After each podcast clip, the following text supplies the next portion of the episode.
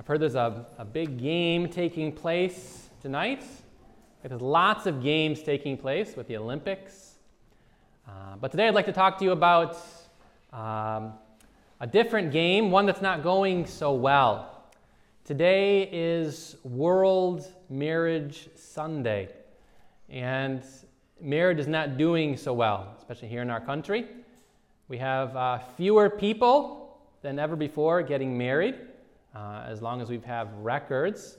Uh, lots of divorce, of course, of although I've heard that the divorce rate has been going down, um, mostly due to the fact that fewer people are getting married, so fewer divorces. Um, but our country and probably our world is uh, badly diseased when it comes to marriage. This is a great gospel to help us with this today. You know, it talks about how the, the crowds came to hear him and to be healed of their diseases. And so I'd invite you to bring your marriage to the Lord, to bring uh, the marriages that you know of to the Lord for healing of these diseases. I'd like to reflect with you on these Beatitudes that our Lord gives, these statements of blessing, uh, and how they apply to marriage today. So, the first Beatitude, our Lord says, Blessed are the poor. So, we're going to come back to that one going to um, start with one that's a little bit more tantalizing to uh, kind of pull you in a little bit to this. So, blessed are you who are hungry, for you shall be satisfied.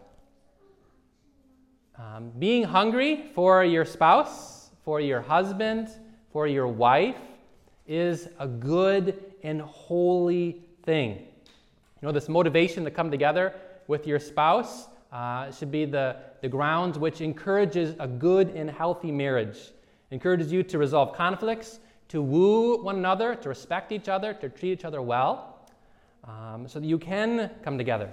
This hunger that you have, it's a gift from God to bring great blessing. You know, and it can be tempting to um, be satisfied in other ways, which might seem easier than working on your marriage and working on the love that you have with your husband, with your wife. Um, but if you are willing to say yes to this hunger and being hungry, um, this can, be great, can bring great blessing to you. Uh, can help you to grow in respect for your spouse, can help you to grow in self mastery of yourself. You know, I, I, encourage couples, especially young couples getting ready for marriage, say that when you're married, I say to them, you know, give of yourself generously to your husband. Give of yourself generously to your wife. You know, St. Paul talked about this. You know, the church has taught that it's um, a grave sin, a serious sin to withhold yourself, unless you have a good reason, of course, a serious reason. So to give generously uh, in this way. But there are times when you're not able to. There are times of uh, sickness, um, times after childbirth, maybe there's uh, mental issues, there's various different times. Uh, for couples that are uh, abstaining, they have a, a, serious reason not to bring children in the world, so they've chosen to abstain uh, from coming together during fertile times. All these times are, are times when um, you, you can't give of yourself generously. These are times of hunger, and these can be challenging, these can be difficult for couples uh, can be painful even. But I would encourage you uh, to, to see this as a great blessing. Like our Lord said, Blessed are you who are hungry. Don't be afraid to be hungry, even in your marriage. This is ways when you can grow um, in your love for your spouse, times when you can offer up this suffering, this hunger, as a sacrifice to the Lord, as a prayer to the Lord an opportunity to, to grow in holiness. Um, so, this hunger, when it's used properly, can be a beautiful, well ordered thing to bring about health and holiness in marriage. So, say yes to hunger during those times of hunger in your marriage. Blessed are you who weep now, for you shall laugh. There's weeping in marriage. There's times of difficulty in marriage, painful times times of difficult disagreement.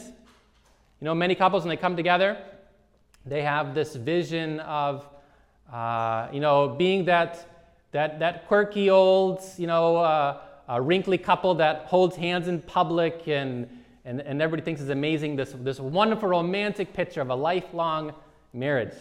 But then the kids come along, and uh, jobs and finances and in laws and lots of other difficulties, and it tends to be not so joyous all the time. There is times of weeping. You know, you, and we see this too, especially as you're going through, you know, there's a certain time when it seems like um, you're getting married and all your friends are getting married. And then there's a later time when you start seeing all of your friends getting divorced. Uh, it's, it's painful. There's times of, of weeping and difficulty in marriage. I would encourage you to see these times of weeping as a blessing. Blessed are you that weep now, for you shall laugh. Um, and to be accepting, to be okay with those difficult times, with those challenging times. There's a, a great study that was recently conducted that looked at happiness, joy, in marriage. And what they said is that for, for most couples, your happiness, your satisfaction in marriage, for most, tends to decline. You get married, you're excited and everything, and then it declines uh, for a while. Uh, and they say, according to this study that was done by, um, where is it at here? These folks over at Brigham Young University, Dr. Amato and his co author Spencer James, they took 1,617 spouses. And what they discovered is that this satisfaction in marriage, uh, especially for those who stay married for the first 20 years, tends to decline. It's hard. It's the hard times of marriage, right? The kids and everything else, all these adjustments you're going through, jobs. But then after that, the couples either get divorced um, by the 20th year, or for those that stay married, the marriage tends to get better it tends to climb after that. And so it's an encouragement to stick through the hard times if you're able to, depending on what's going on in your marriage. To be okay with difficulties, to be okay with weeping, with difficulty in the marriage. Blessed are you when men hate you, when they exclude you and revile you. You know, if, uh, if you're living out your faith in your marriage, there's going to be times when you get reviled when you get criticized. What do you mean you're going to go to Mass this morning? You've got family in town. You need to be with family. You're going to Mass? Or, you know, you're, you're on vacation. This is time to enjoy yourself. Don't, you don't need to be going to Mass today. Yes, it's Sunday, but this is vacation. This is different. Or, you know, maybe um, you're trying to uh, raise your children with, with great gentleness and patience, and you have folks that uh, are very critical of you. You know, you need to get those kids in line. You're not being hard enough on them. Uh, or um, you have, uh, uh, this happens sometimes in larger Catholic families that are uh, generous um, in their family life with their fertility. What? You're pregnant again? You know, don't you know how that happens? Don't you have a TV? You know, you're gonna you're gonna need a, a minibus soon. You know, all these different things that that folks say. Um, Blessed are you when people revile you and, and cast out your name as evil on account of the Son of Man, on account of your faith. Rejoice and be glad, for great is your reward in heaven. It's worth it. It really is worth it. Yes, there's going to be times of difficulty when people criticize you, but say yes to this as a great blessing. Those people are blessing you. It may hurt at the time, but really it's a blessing. Blessed are you poor, for yours is the kingdom of heaven. You know, embrace your poverty in marriage. Lots of people come to marriage, especially in our day and age, impoverished. They come from divorced homes, uh, homes of, uh, of bad, unhealthy marriages, and uh, they don't know how to have a healthy marriage and what that looks like. Um, and so there's, there's conflict and there's difficulties. But be okay with that. Be okay with your poverty, the poverty that you come with marriage, the, the lack of examples. Uh, be accepting of your husband, of your wife, for her poverty, for his poverty. Realize that you married a sinner.